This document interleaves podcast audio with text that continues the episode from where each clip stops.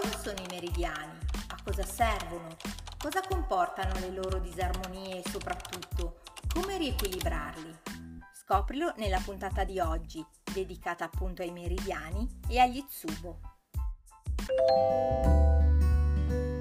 Ciao, sono Patrizia e sarò la tua Beauty and Relax Coach. Questo è il mio podcast, Olisticamente. Ti aiuterò a capire il mondo olistico e i benefici che può darti nella vita di tutti i giorni, in modo pratico e soprattutto naturale quindi, se sei interessata, seguimi e non perderti nessuna puntata. Iniziamo! Capiamo l'origine della teoria dei meridiani che vedremo dopo. Ti ho già ampiamente parlato del Qi, che secondo la medicina tradizionale cinese è l'energia universale che anima ogni cosa, e anche la tradizione indiana, se vogliamo, insieme alle sue discipline come lo yoga e la Ayurveda, riconosce l'esistenza di questa energia definita in questo caso prana. Ecco, i meridiani sono i canali attraverso i quali il Qi fluisce e scorre per tutto il corpo. Quando questi canali sono bloccati l'energia non fluisce liberamente e può insorgere il sintomo o la malattia. È però possibile riequilibrarli attraverso trattamenti dispensati da operatori specializzati, lo vedremo nel corso della puntata, e attraverso tecniche di autotrattamento come la digitopressione, la percussione e anche attraverso esercizi mirati. Ti farò vedere in video specifici degli esercizi e delle posizioni yogiche per fare lo stretching dei meridiani. Appena li farò ti scriverò il link in descrizione così potrai andare a vederli. Sin dall'antichità i cinesi hanno interpretato il comportamento del Qi, appunto l'energia vitale, in base alle sue manifestazioni. Punti doloranti, gonfiori, arrossamenti, irritazioni che si manifestavano durante una malattia erano interpretati come disturbi o blocchi del Qi. Si scoprì che alcuni di questi disturbi potevano essere alleviati premendo o sfregando zone specifiche. Altri punti di localizzazione del dolore sembravano migliorare dalla compressione. All'inizio la scelta dei punti fu casuale, ma man mano che si notava che gli stessi punti erano utili per disturbi simili, si cominciò a organizzarli e a schematizzare dei trattamenti specifici. Venne così formulata la teoria che questi punti fossero collegati da una rete di canali attraverso i quali il C circolava in tutte le parti del corpo, sia all'interno che all'esterno. Dodici canali o meridiani regolari vennero associati ai più importanti organi del corpo. E perché i meridiani si definiscono anche canali? Il termine meridiani è entrato nell'uso in Occidente tramite la traduzione francese del termine cinese Jing Luo, che non è da confondere con il termine Jing che abbiamo già visto definisce l'essenza. Jing significa attraversare oppure un filo in un tessuto, mentre Luo significa qualcosa che connette o lega, oppure una rete. Come sempre per comprendere meglio il concetto delle parole, delle metafore o delle associazioni, ci avvaliamo degli ideogrammi, in questo caso appunto della parola meridiani, che appunto è associata a canali. È composta di due parti, se vai a vederla su internet, a sinistra è raffigurato il bozzolo di un bacco da seta, da cui fuoriesce un filo così fine da doverne unire tre per poter essere lavorato. Il filo di seta evoca l'idea di collegamento, di rete, di organizzazione e i fili verticali che strutturano e consentono di tessere la trama. A destra il carattere raffigura dell'acqua che fluisce sotto la superficie della terra, e in basso l'uomo che osserva, capace di riconoscerne le qualità del flusso. Non a caso anticamente per descrivere i movimenti del C nel corpo i canali energetici erano paragonati al sistema di irrigazione della terra, dove l'acqua deve scorrere liberamente per la salute di tutto il territorio. Quindi è importante sì la quantità di acqua che scorre dentro questi canali, ma anche la navigabilità, quindi che non ci siano intoppi lungo il percorso. Possiamo immaginarci veri e propri fiumi in cui l'acqua scorre liberamente e poi ruscelli dove la portata d'acqua è minore ma pur sempre importante per nutrire i fiumi. Il flusso durante l'anno subirà variazioni, ma non dovrà mai arrestarsi, non dovrà mai essere bloccato, in eccesso o troppo scarso. Ecco come i fiumi e i ruscelli devono scorrere liberi, così i meridiani, che sono suddivisi come vedremo in straordinari, principali e regolari, incanalano l'energia vitale e la fanno fluire liberamente per tutto il corpo, ma in modo ordinato, nutrendo l'uomo e nutrendo la vita. Qualunque sia la dimensione di questi canali, questi rappresentano sempre una via attraverso la quale il C raggiunge ogni parte del tuo corpo, percorrendolo numerose volte. Questa visione rende la parola canali più efficace e semplice da comprendere, trasmettendo l'idea del contenuto e di qualcosa che scorre in loro, connettendo tutto il corpo. La traduzione meridiano, d'altro canto, viene associata ai meridiani geografici. Infatti i meridiani energetici decorrono in modo ordinato lungo il corpo, dividendolo in zone precise. I meridiani rappresentano uno dei sistemi fondamentali della medicina cinese, senza di essi non avremmo le fondamenta olistiche di questa filosofia. Nel corpo collegano il centro alla periferia, l'interno all'esterno, l'alto al basso, regolano lo yin e lo yang, sono la connessione tra il microcosmo, l'uomo, e il macrocosmo, l'ambiente, il cosmo in ogni manifestazione della vita. I meridiani hanno un decorso simmetrico tra destra e sinistra, ad eccezione dei due meridiani principali che poi vedremo tra poco. La direzione dell'energia è verticale sull'asse nord-sud fondamentale che rappresenta proprio lo scorrimento della vita. Secondo la medicina tradizionale cinese sono invisibili, ma dotati di realtà fisica. Infatti attraverso di loro il Qi e il sangue scorrono in tutto il corpo portando nutrimento e forza.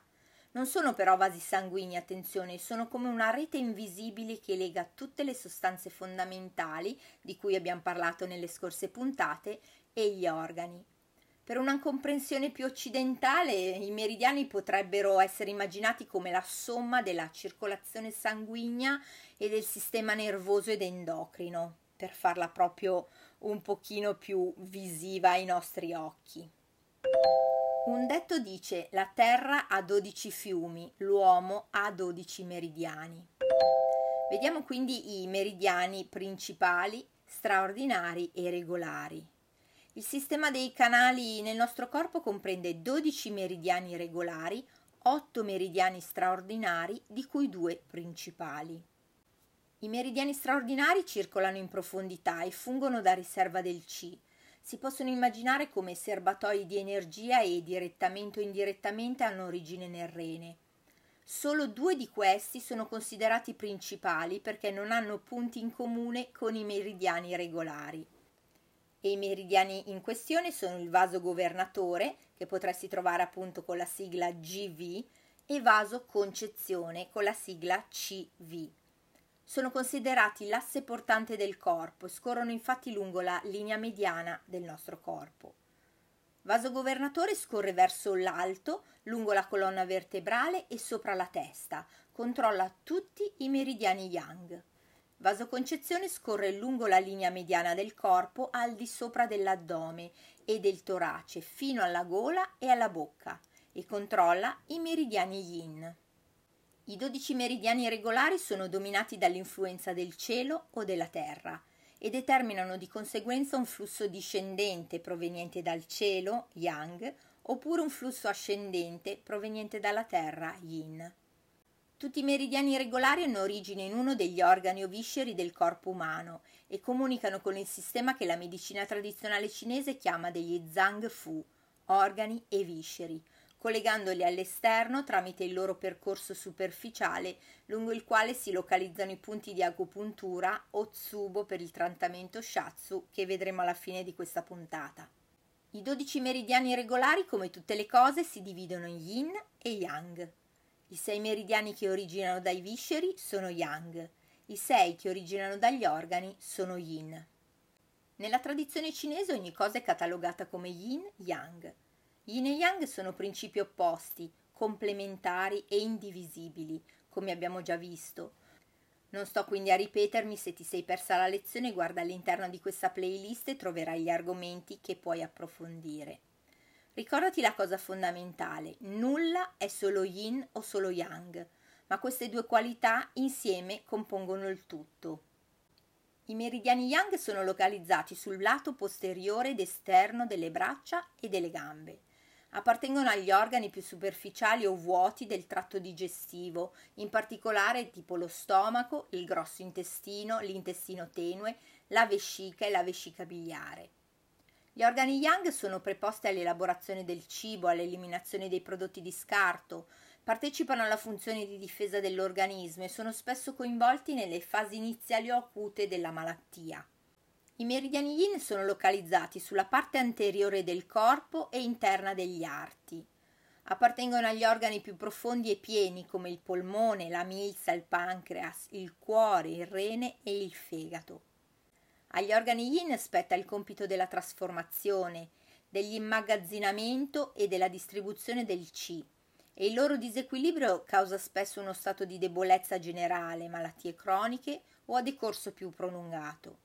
Gli organi yin e yang sono fra di loro complementari e a ogni organo yin è associato un organo yang. Quindi i dodici meridiani regolari si abbinano in questo modo polmone e grosso intestino, stomaco e milza, cuore e intestino tenue, vescica e rene, pericardio e triplice riscaldatore, vescica biliare e fegato. Questi 12 meridiani regolari più il vaso governatore e il vaso concezione costituiscono i 14 meridiani principali, che insieme ai meridiani minori costituiscono la tela corporea. L'argomento dei meridiani capirai bene che è molto complesso, non starò qui ad elencarti funzioni di ogni singolo meridiano perché non è il mio intento di oggi. Voglio farti capire in linea generale i quadri di disarmonia che possono portare i meridiani a essere non in equilibrio. Valuterò anche in base alle richieste se scendere poi nello specifico in altri video. In ogni caso mh, ti parlerò dei singoli diciamo, canali energetici, anche se in modo generale, quando ti farò i video dedicati allo stretching appunto dei meridiani. Parliamo adesso della teoria dei meridiani. Ti ho già parlato del C, ma ti riassumo brevemente che è in parole povere l'energia vitale o soffi che ha funzione di muovere, riscaldare, trasformare, proteggere e contenere. In parole povere il C è l'energia che consente la vita, ti ricordo se vuoi approfondire l'argomento e ti sei persa le puntate, ne ho dedicate ben due sul C e ti lascio il link in descrizione.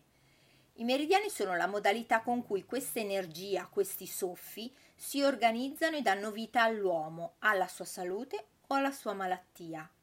Quando i meridiani svolgono correttamente il loro compito di regolare il movimento di questi soffi, noi godiamo di buona salute ne consegue che se un meridiano non è in equilibrio causa la malattia o il disturbo. Questa energia si muove nei meridiani secondo la grande circolazione che idealmente inizia dal petto, nei polmoni, alle 3 del mattino per proseguire fino al fegato e da lì ritornare ai polmoni. Conoscere le cosiddette maree energetiche è indispensabile se le malattie o i disturbi insorgono in determinati orari e con frequenza regolare. Questo ci può indicare se non è in equilibrio un determinato meridiano piuttosto che un altro. Ne parlerò nel dettaglio nella prossima puntata dedicata all'orologio degli organi, quindi non mi dilungo molto su questo argomento, ma per farti capire il concetto ti faccio qualche esempio. Ogni organo e quindi meridiano energetico ha un picco di energia e un calo massimo, in due fasce orarie ben precise e questo ci può aiutare per fare una diagnosi energetica. Non sto a ridire ogni volta il concetto che non sono un medico, ma parlo sempre dal punto di vista energetico e della visione della medicina cinese. Ad esempio, un mal di testa che si genera tra l'una e le tre di notte è un mal di testa da fegato, appunto l'ora di picco massimo del fegato, mentre un attacco d'asma potrebbe essere più acuto tra le 3 e le 5, sempre del mattino, orario di sensibilità del polmone. Questo è un argomento che mi ha sempre affascinato tantissimo e cercherò nella prossima lezione di spiegartelo al meglio. Le condizioni interne quindi si riflettono all'esterno e gli interventi che vengono attuati all'esterno possono influire sull'interno. In condizioni di salute questo sistema di picco e calo di energia funge da meccanismo di regolazione dell'organismo, consentendogli di adattarsi all'ambiente circostante. In caso di malattia il meccanismo si inceppa e i sintomi si manifestano all'esterno. La teoria dei meridiani dice che una disarmonia di un certo meridiano può avere origine sia da un disturbo che si produce nel meridiano stesso, sia da una disarmonia dell'organo a esso connesso. Ad esempio, un dolore all'inguine può derivare sia da una disarmonia del meridiano del fegato, sia da una disarmonia del fegato stesso. Le disarmonie degli organi si manifestano nei meridiani corrispondenti, ad esempio, un eccesso di fuoco nel fegato può seguire il cammino del meridiano e arrivare a manifestarsi come rossore negli occhi. La teoria dei meridiani consente di capire la disarmonia e quindi di poter riequilibrare gli aspetti yin e gli aspetti yang per riportare l'equilibrio all'interno del corpo. Ad esempio un'agitazione eccessiva, come accade tipo in un'ira immotivata, è una caratteristica di un eccesso del C del fegato e va calmata. Anche il movimento del C deve andare nella direzione giusta, lo abbiamo già visto nelle puntate precedenti. Se il C della milza scende causando una diarrea cronica, va indotto a salire. Se il C dello stomaco sale causando nausea o vomito, va fatto scendere. Se il C ristagna, va messo in movimento. E ancora, un eccesso di freddo nei reni va riscaldato, mentre un eccesso di fuoco nei polmoni va raffreddato. In parole povere, ciò che è fuori equilibrio va riequilibrato. Molto utili nel riequilibrio dei meridiani sono l'agopuntura, la moxibustione, come anche viene detta moxa, l'erboristeria cinese, quindi la cura tramite le erbe. A livello più manuale ideali sono la digitopressione, il trattamento shatsu e per quanto riguarda l'attività fisica ideale è il qigong di cui abbiamo già accennato nelle puntate scorse. Parliamo adesso dei punti di agopuntura e Tsubo.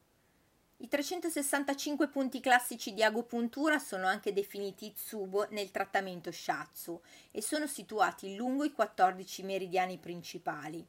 Hanno la capacità di influire su alcune funzioni o parti del corpo, infatti reagiscono a certe malattie o disturbi diventando irritati o dolenti al tatto.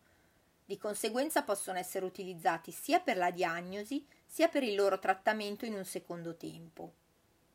Come ti ho già accennato all'inizio, questi punti vennero collegati fra di loro in gruppi dotati di caratteristiche simili e si venne così a formare il sistema dei meridiani. Anche in questo caso vai a prendere l'ideogramma degli Itsubo. Gli ideogrammi cinesi sono la rappresentazione visiva di oggetti o idee e come sempre ci aiutano a capire la parola o l'argomento di cui stiamo trattando. Quindi, se prendi l'ideogramma e lo guardi e lo osservi, possiamo descriverlo come un punto di pressione in cui può raccogliersi il C, quindi è una depressione, una cavità, un'apertura in cui il C può essere raggiunto attraverso l'applicazione di una pressione. La sua struttura, come puoi vedere, però è più tridimensionale, di quanto la parola punto possa suggerire. I cinesi amavano usare l'acqua come metafora del C e i meridiani abbiamo visto sono come corsi d'acqua. In questo caso gli tsubo sono come gorghi, vortici, mulinelli nella corrente. Sia i meridiani sia gli tsubo si trovano in spazi esistenti fra i muscoli e altri tessuti del corpo. Questi tessuti sono come le rive di un fiume. È l'acqua che crea il canale, ma è la riva che ne condiziona il flusso. Gli tsubo si definiscono normali quando la pressione esercitata viene accettata, il C reagisce, anche il dolore è un dolore piacevole, l'ho detto più volte anche in dei video quando ti faccio vedere la digitopressione. Alcuni punti sono più cedevoli e diciamo si arrendono a questa pressione in modo tale da far fluire ancora di più l'energia. Quando gli tsubo sono bloccati, eh, in questo caso la tensione è proprio fisica, il C è bloccato eh, e determina appunto, eh, si definisce questi tsubo chiusi. È difficile penetrarli con la pressione e anzi addirittura è proprio sgradevole se non addirittura dolorosa. In questo caso non bisogna troppo insistere, bisogna fare in modo che proprio il corpo accetti la pressione e si lasci andare tranquillamente e lentamente. Come faccio a riconoscere se un organo è, o, un meridiano è in deficit energetico? Come posso stabilirlo? valutando la tonicità e l'elasticità del suo meridiano e possiamo farlo attraverso appunto lo stretching dei meridiani che ti farò vedere in due video specifici e ehm, in questo caso ti farò vedere proprio lo stretching di tutti e 12 meridiani e sarà mia premura lasciarti il link in descrizione appena li farò.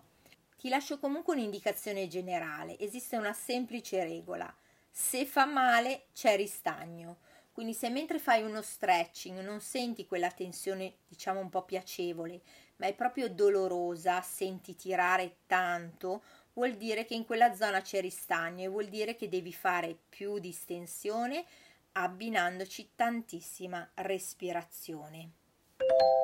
Anche la puntata di oggi è terminata, ti aspetto tra 15 giorni, come ti dicevo, con l'argomento dell'orologio degli organi e appena terminerò i due video sullo stretching dei meridiani te li lascerò nel link in descrizione. Alla prossima, un bacio!